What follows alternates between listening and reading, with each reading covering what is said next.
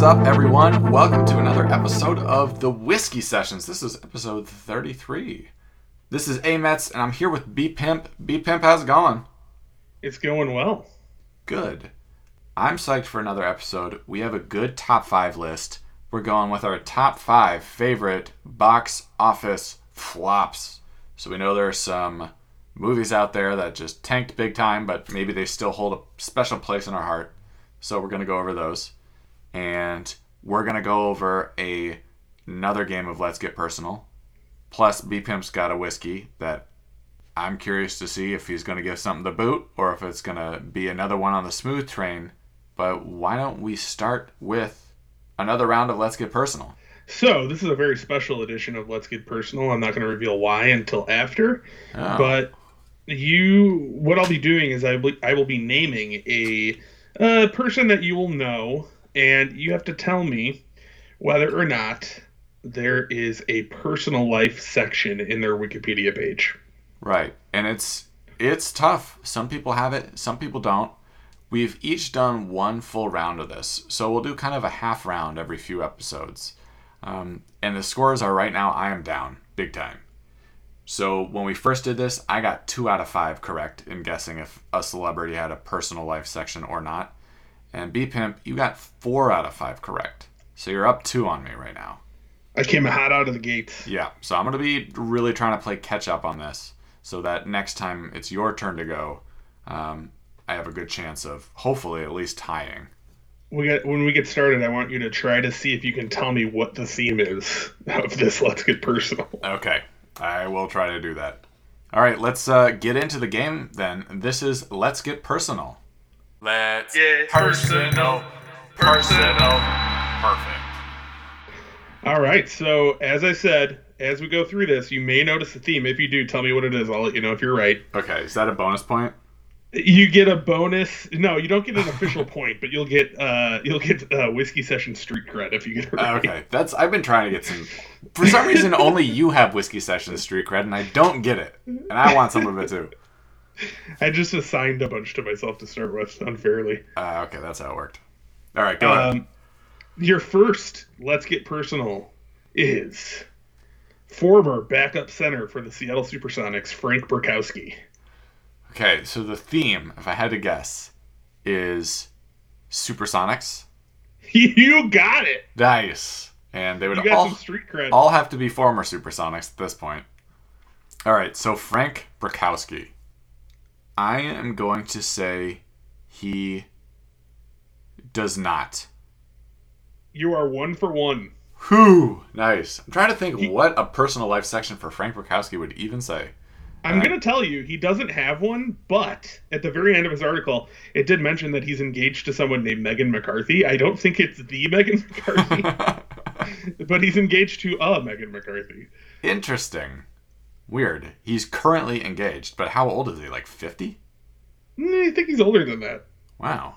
Okay. Well, it could be him. it could be dated. It could, he could have been engaged in like 2007 and no one has updated his page. Are you suggesting, even for a second, that Frank Brickowski's Wikipedia page might not be updated daily? I'm sorry, Frank. You're right. That's ridiculous. It must be very up to date.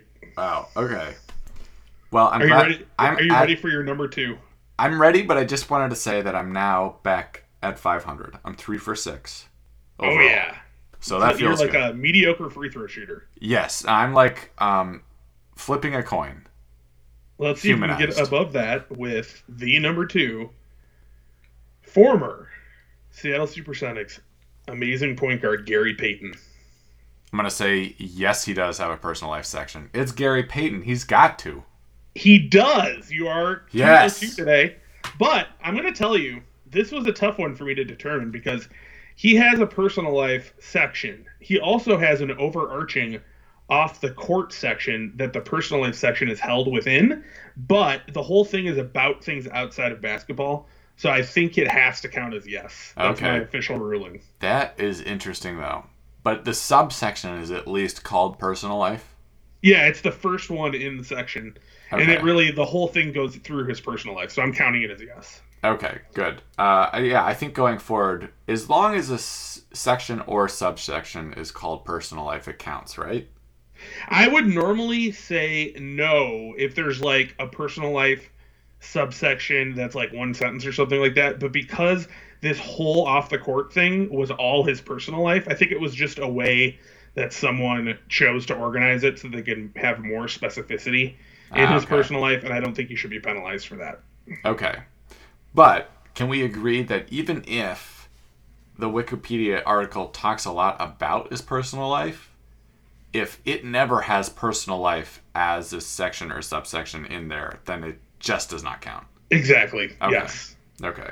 We'll call that the Frank Thomas rule. That's yeah, the Frank Thomas corollary. Yeah. Are you ready for your number three? I am ready for my number three. It's the big smooth Sam Perkins. Ooh. Okay, so I'm trying to think. Big Smooth Sam Perkins. What could give him a personal life section? You know, maybe it's not how he's known as a basketball player, but he did also play in North Carolina with Michael Jordan. So I feel like anybody that played with Michael Jordan might have a better chance of having a personal life section. I'm going to say yes. Oh, no. You ruined your perfect run. He does not. When I was Sam younger, I thought that Sam Perkins founded the chain of restaurants called Perkins. That's like a breakfast place in the Midwest. Yikes. I hope not for his sake. Uh, I used to think that. I used to love that place, but now if I went back, you know, in the last ten years, I don't know what I would think of it. But when I was younger, I was like, "Hey, this Sam Perkins really knows what he's doing." he is, yeah. That would be a pretty good investment. Although I don't know how much like Perkins the chain would even be worth. Maybe it's like going under. I have no idea. In Yeah, which I case, not a great investment. I think it's still around. Okay, damn it. I was really hoping to just have like a full five for five this time, but it's not going to happen. Well, you're two of three, and here's your number four. Okay. He he started in the Western the the famed and notorious Western Conference Finals in 1993 against the hated Phoenix Suns. He is shooting guard Ricky Pierce. Ooh, Ricky Pierce. So he would get. He was a bit of a personality. He was definitely a gunner. Oh God, Ricky Pierce. Would he have a personal life section? I'll say no. Three for four. All right, good. I, I just it. don't think the Ricky Pierce legacy has stood the test of time, and by the time it was, you know, Wikipedia started coming out, I just don't think anybody would have done it. Nobody had the gumption to go in and add that personal life for Yeah. Ricky Pierce. All right, well, All right. let's see if you can get a four for five to match my last outing. Because your last personal, let's get personal entry for today is my favorite, one of my favorite supersonics of all time, Detlef Schrempf. Ooh, Detlef Schrempf. You know what? I'm just gonna say yes. He does have a personal life section.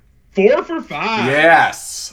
I there's no way he doesn't. I and the other thing is I think the reason I thought Detlef probably would is I remember reading some story about him. I think he was like cutting down trees on his property or something like that. That was I think annoying his neighbors. It had something to do with trees and his property in the Seattle area. Detlef Schrempf, neighborhood rascal. Yes, I he the thing that it, there was in his personal life section that I found interesting is he's now like the president or uh, or something of a business consulting firm. interesting. yeah, Well, plus he's been on like Parks and Rec at least once. yeah, that was a good episode. Yeah, Detlef Schrempf. Yeah. Okay, cool. Four for Great five. job. That you means good. You you represented Seattle proudly with that good. showing. I uh, I am happy to be not only overall six for ten, so like firmly in the positive, but I think if I, you know, next time we do this and I'm, if I stump you a couple of times, I have a, a good chance. Set myself up well. Yeah, it's an ongoing saga that will not be decided for millennia to come. Oh, for sure. This game will not end anytime soon. And we don't care if our listeners want it to or not. They have Oh, I surely say. don't care about that. No, I I have never cared about that or pretended to. Okay, um you know, I think if our listeners have ideas for let's get personal, they should keep them to themselves because this is not something we solicit. They can always ask about top five lists or just have their emails read on air in general. But the rest of it, this is on us. They're not allowed to talk about it at all, other Nope. than listening to it. Yes, I, I agree with that. All right, B Pimp, what is the wonderful whiskey you have for our listeners today? Well, this is going to be an interesting one because I got a plastic bottle of Fireball cinnamon whiskey. Oh, shit. So this could be a boot. I, I, you know, I've had it before. Um, it doesn't stand out to me as particularly offensive. I know I've drinking on more than one occasion. It is a 66 proof, so very low Very low. whiskey with uh, cinnamon, natural cinnamon flavor. And on the back, on the little blurb, it says, "What you have here is smooth whiskey." So they're trying to sway me. Oh, boy. I don't like that. Like, there, I didn't know this early on the whiskeys would already be pandering to our podcast. They're really trying to win me over. Plus, it says it tastes like heaven, burns like hell. What happens next is up to you, which is you know a little aggressive, but A little aggressive, doesn't even rhyme. I don't know. but I'm still gonna try it and give my honest opinion. Yes, don't don't let the bottle sway you. Just, you know, go with how you feel the actual taste is. So I'm about to I'm gonna take a swig out of this bottle because I feel like that's what you should do with Fireball. Yeah, I'm pretty sure. That does not need a glass as a middleman. All right, B Pimp. The moment of truth is this whiskey smooth or does it get the boot? Get out of here, Fireball! You're getting the boot. Oh, finally, B Pimp is on the boot board. Good. It's not it's not terrible, but it's so it's I mean, it does what it's saying it's gonna do. It tastes like Big Red. It's a gimmick. It's fine. It doesn't make me sick or like regret drinking it. But it's just I mean, I can't give that a smooth. It's Mm-mm. not it's not it's not smooth. It's it's out of here. I kicked it. I don't care that you told me it was smooth. In fact, you know, I hope that boot mark hit right on that word on the back. Oh, right on the boot. smooth. No, it's uh, and we're not fence sitters here. Something is smooth or it gets the boot. And One Fireball, you just got it. Yeah. And this, of course, would actually mark the time, the first time that two episodes in a row we've given whiskeys the boot. And fairly well known ones. Yes. So that's interesting. I, I, I wonder if this is episode 33. And I forget if we've done boot or smooth every time. Maybe we didn't the first couple of times. But I'd like to know what our overall stats are. We don't have a site dedicated to that yet. No, we should. One of our fans, hopefully they can put up that site and then, you know, keep up the stats in it. We need some uh, Excel spreadsheets so we can get some stats when we need them. Yes. That's, uh, I want to be, I mean, I'm not even sure this level of stats can even fit in Excel. This might have to be like Microsoft Access or something like that. Is that like a heavy duty version of Excel? I have not used Access. As far as I know, it is. We can get some like 3D modeling in there. Ooh, that would be nice too. Like a little Google SketchUp. I don't know. There's got to be other programs out there. We just want you stat heads to get involved. I want this podcast to hang around long enough so that I can get 3D printed whiskey to taste Whoa. instead of having to buy it at the store. That would be amazing. I would love to be able to do that. I wonder how far away we are from 3D printing alcohol. I think if we get to episode like 3,333, We could do it. we might we might have that. Yeah, we could. I I totally agree with that. That'll All right. be the big the big four threes episode of Whiskey Session. um, all right, so two whiskeys in a row have gotten the boot on this podcast. Hopefully, uh, in the next couple episodes, we'll get back on that smooth terrain. But who is to say? Speaking of things that got the boot, essentially by America, we're talking about our top five favorite box office flops. So uh, I don't know what kind of overlap we'll have this, and there's a lot of movies out there that have not done well. So let's get to it. These are our top five favorite box office flops. More than four, less than six. It's the top five. All right, B Pimp, what is your number five? My number five is 2001's Final Fantasy: The Spirits Within. Ooh, I remember that. Like all computer animated. Yes, and this is an interesting one for me. Well, first of all, I was roughly checking like budget and box office on these to kind of see if I was right thinking that they were flops. And this one's budget was 137 million dollars. It only made 85.1, so I think that firmly qualifies as a flop. That's flop central.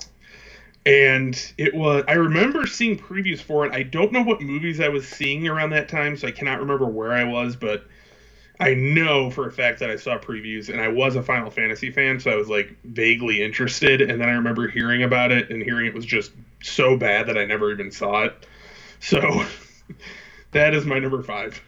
That makes sense to me. And I see the thing I wonder about making a Final Fantasy movie. Like I've played I'm aware of the Final Fantasy series of video games in general. I played Final Fantasy X.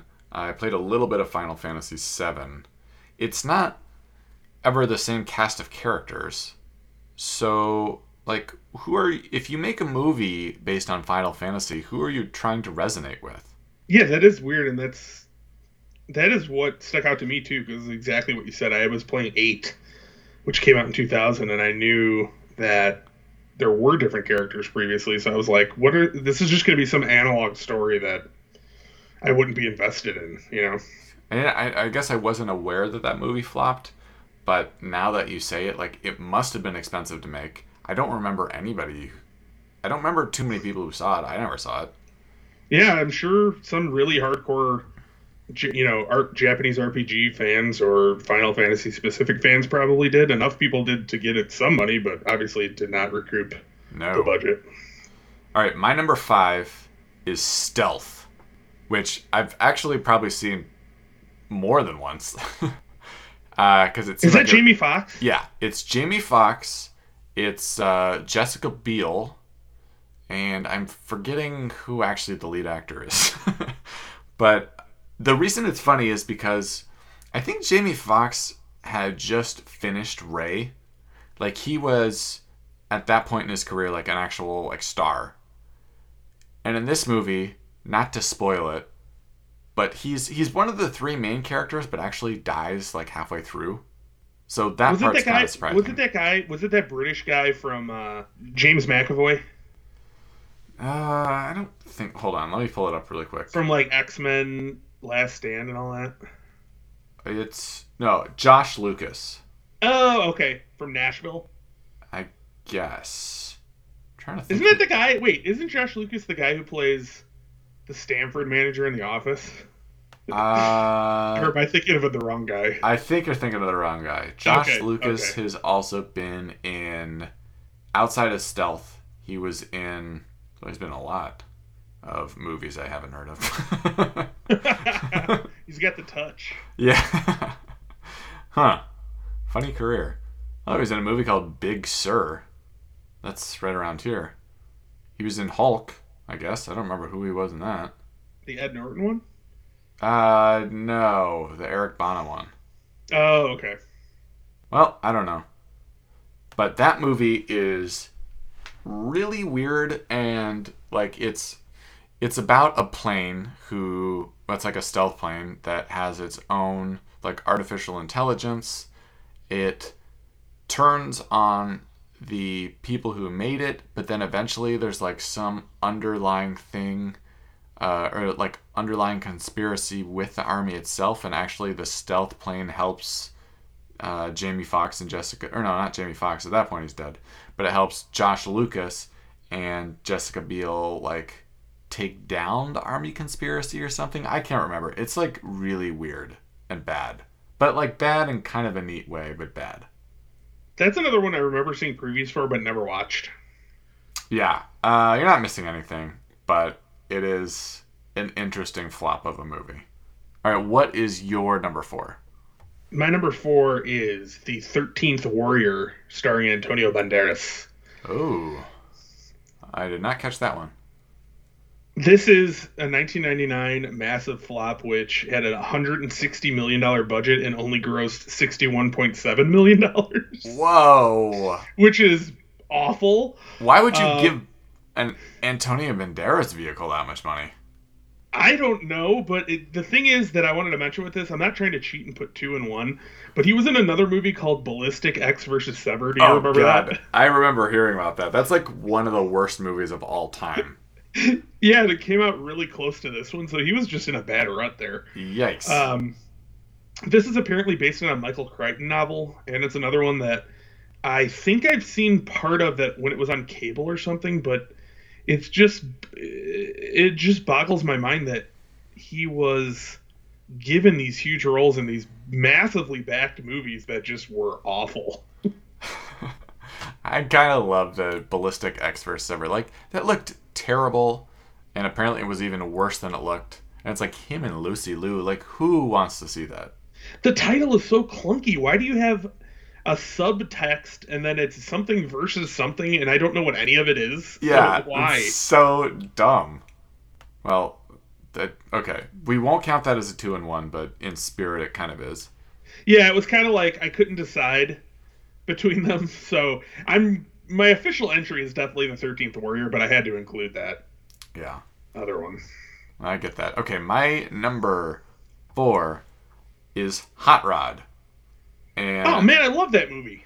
I kind of like it too, but it's it's weird. It's for some reason. Uh, so the it's if you don't know, it's Andy Samberg and his buddies uh, who wrote it and star in it, and came out. Let's see, 2007. So it's over 10 years old. And if we want to look at by the numbers, it only grossed 14 million dollars to a budget of 25 million. So it's not it lost nine million dollars, I guess. No, eleven million. Excuse me. So it could be worse of a flop. Right. But for some on reason, a smaller scale, that's a big margin, I guess. yeah, on a smaller scale, it's a decent margin. It's also, for whatever reason, I find Andy Samberg to be really funny, and I like his comedy trio as well. He cannot be in a successful movie, and I don't know why. you Like- don't think Popstar was good, or Popstar flopped mega. I heard it was good, but I never saw it. Like That's My Boy with him and Adam Sandler, huge flop. oh yeah, Nick Swardson. Yeah, like what is it about Andy Samberg that people are like, nope. Well, if it, it's his style of com, like I mean, Brooklyn Nine Nine's really successful on TV, but hmm his style of comedy is kind of hit or uh, you know like an acquired taste or not too broad appealing and which is uh, kind of why i like him but like hot rod's weird. I mean if you're not in it like bill hader really entertains me in that movie so i've always uh i've watched it multiple times. It's one of those ones like if you're just want to put something on that in the background it's great for that but I don't know. I could see why it didn't really do great, but uh, broadly, why he doesn't do well in movies, I really don't know the answer to that. That's a good question. Yeah, no, I don't know either. But I do like. I enjoyed that movie. It was weird, but it was good. Um, I especially like the long, like Chris Parnell is in that movie, and I like the long explanation of a tattoo he has that is like Calvin from Calvin and Hobbes, pissing on uh, an FM radio because he works in AM radio, and he thinks FM radio is like the I don't know, the future product that's going to take down AM radio, even though it's way, way after the fact. yeah, that was really funny. All right, what is your number three?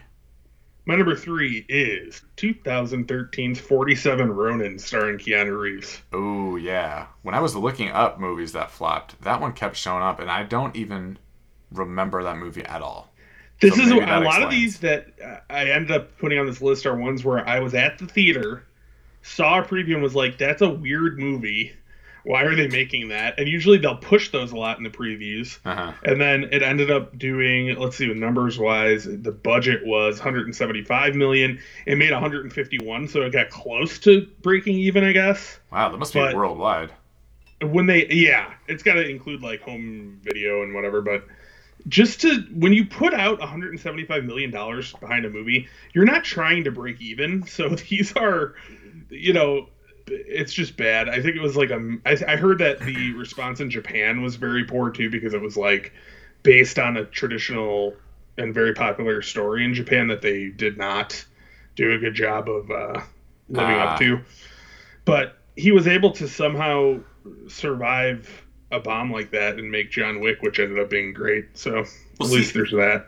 Yeah, like I like John Wick a lot, but even you're telling me that movie came out in 2013. I have a tough time understanding why any studio would put that kind of budget on Keanu Reeves. I think Yeah, like The Matrix like fizzled out toward the end. Like what was he doing at that point?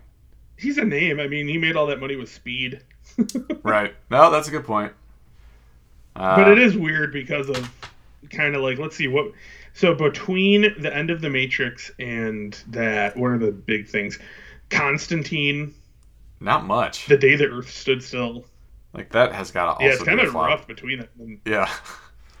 and then john wick came out after that now he's kind of like back in the saddle i guess but But at the same time, even with John Wick, like being successful, they're kind of smallish movies.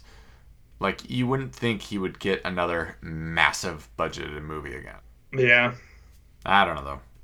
All right, my number three. Speaking of massive budgeted, like just this movie is awful and inexplicable.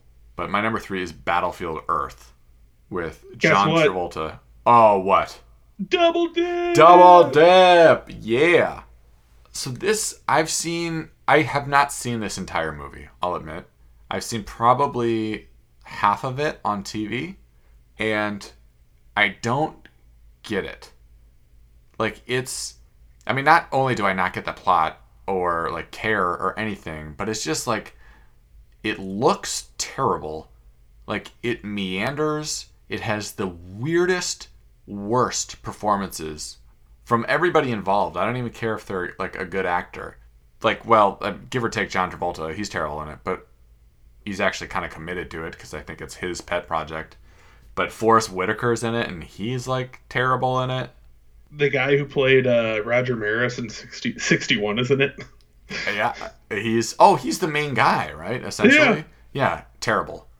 I and it john i just remember john travolta with that weird mustache goatee thing and all the and the cornrows or the dreads he has Yeah, what is up with that? That I I don't know. It, it just looks every part of it is awful. well it's a scientology movie right I think so, yeah. So that's oh wow, they were later sued by its by their the company that financed it was sued by its investors because they fraudulently overstated the film's budget. wow, what a mess! It only made twenty nine point seven million against a thir- seventy three million dollar budget. Yikes. That is yeah, that had no chance of being good. It's so weird. All right. Who uh okay. Oh, I'm at my number one, right? oh wait, so that was your number 2. Oh no, okay, yeah. So you're number two. All right, my number 2 is a movie I don't dislike. It's just it's weird. Um and I guess did not do well. Is Osmosis Jones. Oh wow, with uh, Orlando Jones. It not Orlando Jones. It has Chris Rock and Chris Rock's in that. Yeah, Chris Rock's the main guy, uh, and then it also has Bill Murray as uh, in the human side, uh, along with Chris Elliott, and but it's Chris Rock and it's uh, David Hyde Pierce. Oh, okay. I think I was trying to think which movie of Orlando Jones I was confusing it with, but it might just be the name I got confused with. Osmosis Jones. Yeah, yeah. that would make sense. Sorry, sorry, Orlando. But yeah, it's uh so the movie goes back and forth between being like uh cartoon and uh live action. The live action scenes are weird because it is Bill Murray. I mean, he's being funny, I guess, but it's also like the grossest he's ever been because the You movie mean like appearance wise? Yes, appearance wise. Like, no, uh, well, I wouldn't say humor wise, although just appearance wise. And it's on purpose. It's supposed to, like, the movie takes place in his body. And I guess it's not doing well. But it's like such a, a weird idea for a movie. So I, I kind of get why it didn't do all that well. But it's different. I'll give it that. But yeah. I need to go back and watch that because I apparently just thought it was Orlando Jones. Yeah, it's and it used to be. I feel like it for a stretch it was on TV like all the time. Probably not anymore. Yeah, I remember being aware of it, even though I never saw it, because the name was different and like the it, it, stuck out as like a different kind of movie, and I just never actually took the step to watch it. Yeah, it actually spawned a kids TV series, which is odd that it spawned to anything considering what a, a bomb it was. Here it was. It had a budget of seventy million dollars and earned fourteen. Oof. Yes. So all right, we are to it. What is your number one? So my number one, I kept as my number one, even though my later in- research told me that it didn't technically bomb as much as some of the other ones we've been mentioning. Mm-hmm. But for whatever reason, this is the name of a movie that anonymous with box office failure to me, Uh-huh. and it is 1995's Waterworld, starring Kevin Costner. Yes, I. You are correct in that it is synonymous with that. And I think what happened was like the budget was 172 million, which in 1995 is insane. Yeah. Definitely was the highest budgeted movie ever. And it did end up the final box office number is 264. So it made money, but I think that was largely due to it becoming like a weird cult movie after it was released and Probably. it got a lot of money in like the home movie distribution and all that. Um but it's isn't it, like am i you, you agreed with me but it's panned right i mean people say like how would you spend all that money to make a movie like this Oh, absolutely. And in watching that movie, I don't I don't actually hate it, but it is like so weirdly meandering. It makes me wonder how it possibly cost that much. But I guess it was just probably difficult to shoot with all the water. I don't know. Like what what about that movie makes it look like it cost 170 million dollars? I could not tell. I have no idea i mean kevin costner made some other weird movies kind of in this vein i mean like dennis hopper's in it and the girl that was in uh life with mikey i think or no who is this oh no the girl from napoleon dynamite who, who uh deb glamour shots by deb she's in it so it's not like there's big names where they had to pay all this money and cast That's the kid in the are- movie?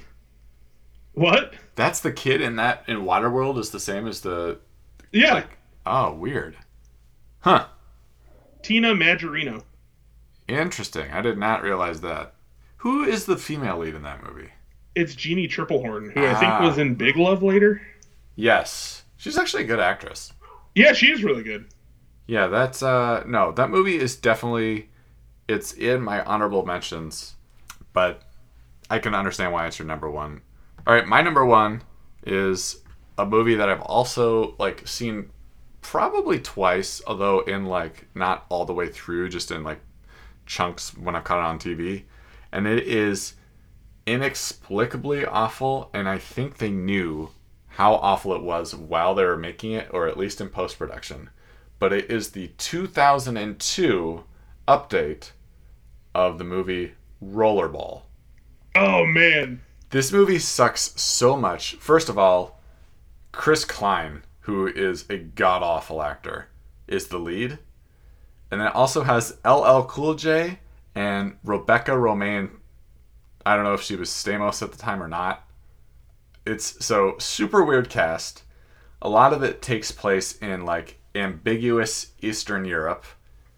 I remember there's actually this whole scene that's shot in night vision and it's it, it shows i think it's like ll cool j and chris klein going through um, maybe somewhere in like mongolia or something like that on motorcycles and they keep putting in these like really weird like boing sound effects which i really think they did like post-production when they were just like please let's just do whatever this movie is terrible let's do whatever and I remember thinking that as I was watching the movie, being like, they did, when it came to the finish line of this movie, they gave no shits at all.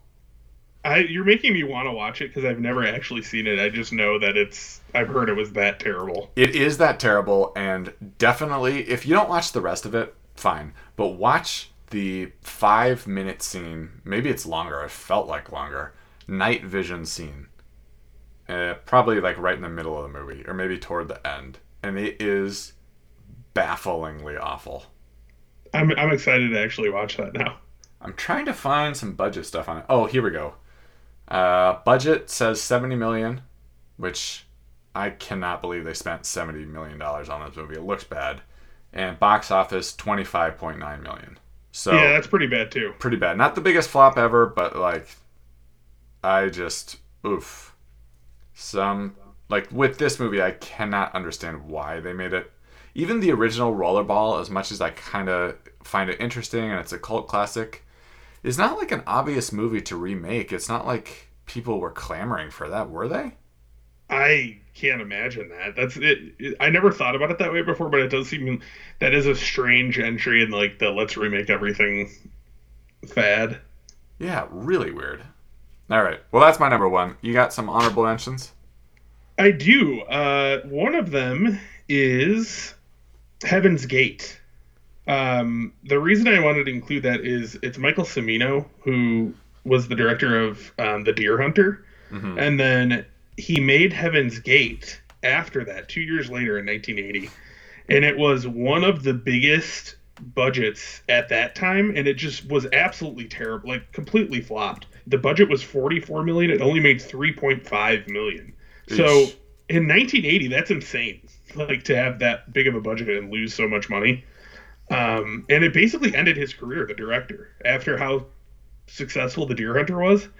And I've always been fascinated by that. Like you could have one masterpiece in your belt, and then after that, it's just like lights out. Nothing else happened. Yeah, that's crazy how one like massive flop can do that. I also had uh, I don't know if you remember John Carter. Oh yeah, I remember hearing about that. Like that's the other like uh like newer movie synonymous with flopping. Yeah, and it's got Taylor Kitsch in it, who's the he was in the second season of uh, uh, True Detective too, and I kind of liked him in that, and I didn't realize he was in this. Huh. Well, Yeah. I we might have another agree to disagree unliked him in that. but I liked- if we I did did, TV I- shows that flopped for me, man, second season of True Detective. I still I kind of liked it. I like Colin Farrell. I like uh, Rachel McAdams. I don't know. Can, a, can we at least agree that near- can we at least agree that Vince Vaughn was fucking awful? Oh yeah, that he was really bad. He actually probably is responsible for ruining it for me more than anybody else. The actress who played his wife was really bad too. I don't know who that is though. Yeah, she's like Irish or something. Yeah. Psh.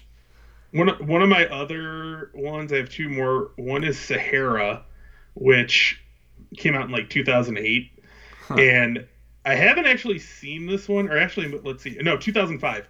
It's Matthew McConaughey, Steve Zahn, and Penelope Cruz. what a Uh, all-star the- cast.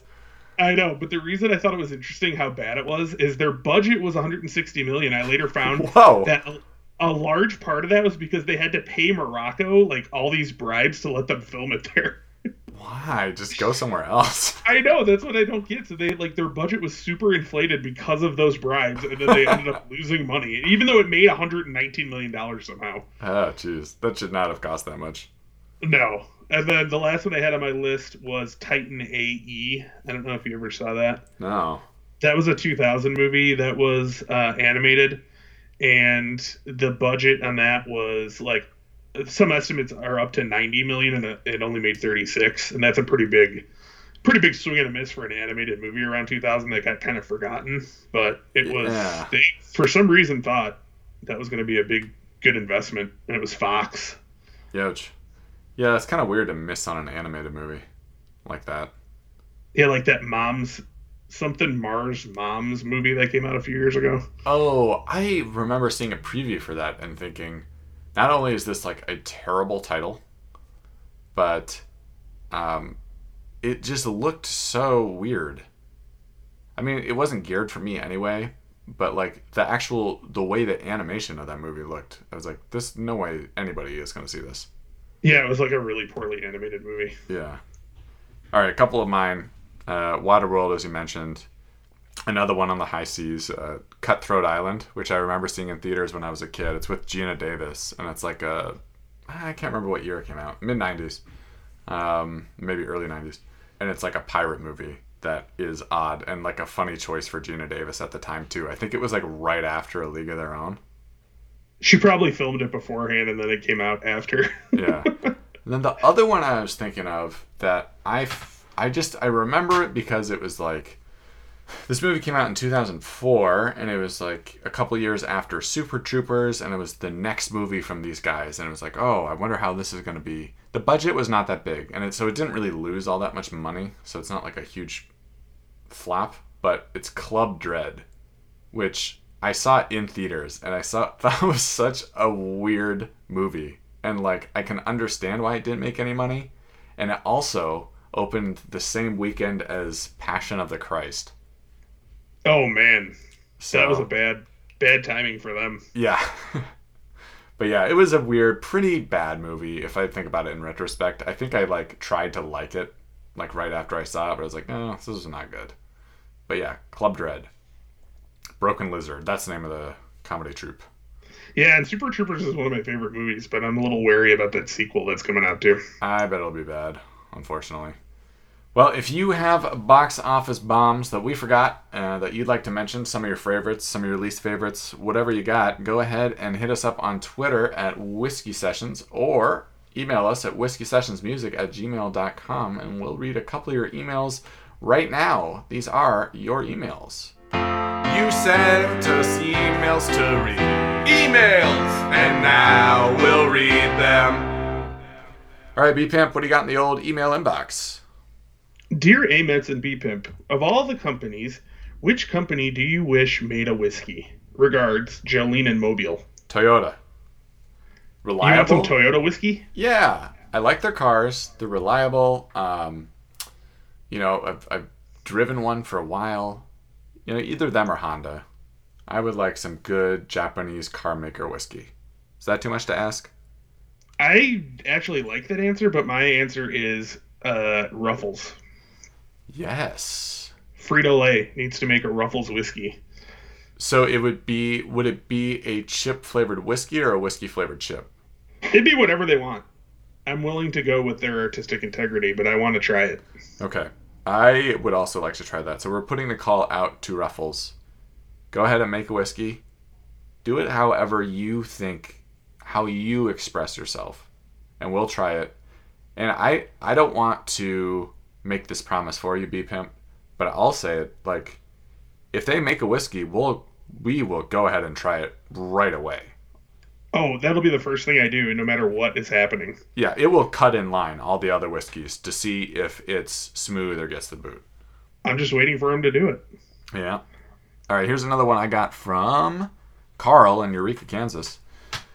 Dear Whiskey Sessions, instead of Let's Get Personal, where you guess whether a celebrity has a personal life section, why not do a game where you guess who the jerk is who keeps taking down my personal Wikipedia page?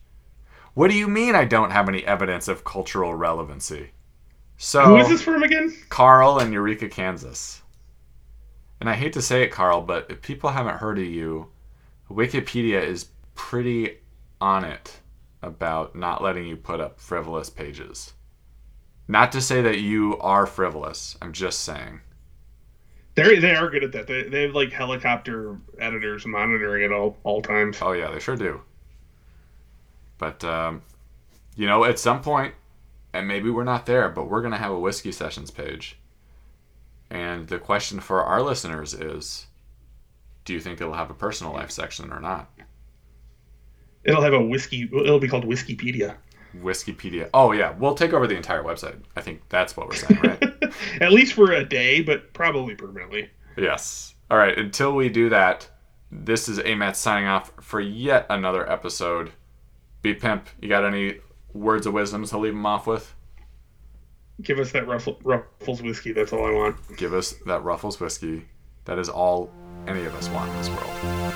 All right. Until next time, this is Amats saying peace out. Hey, Pimps. Bye. Bye.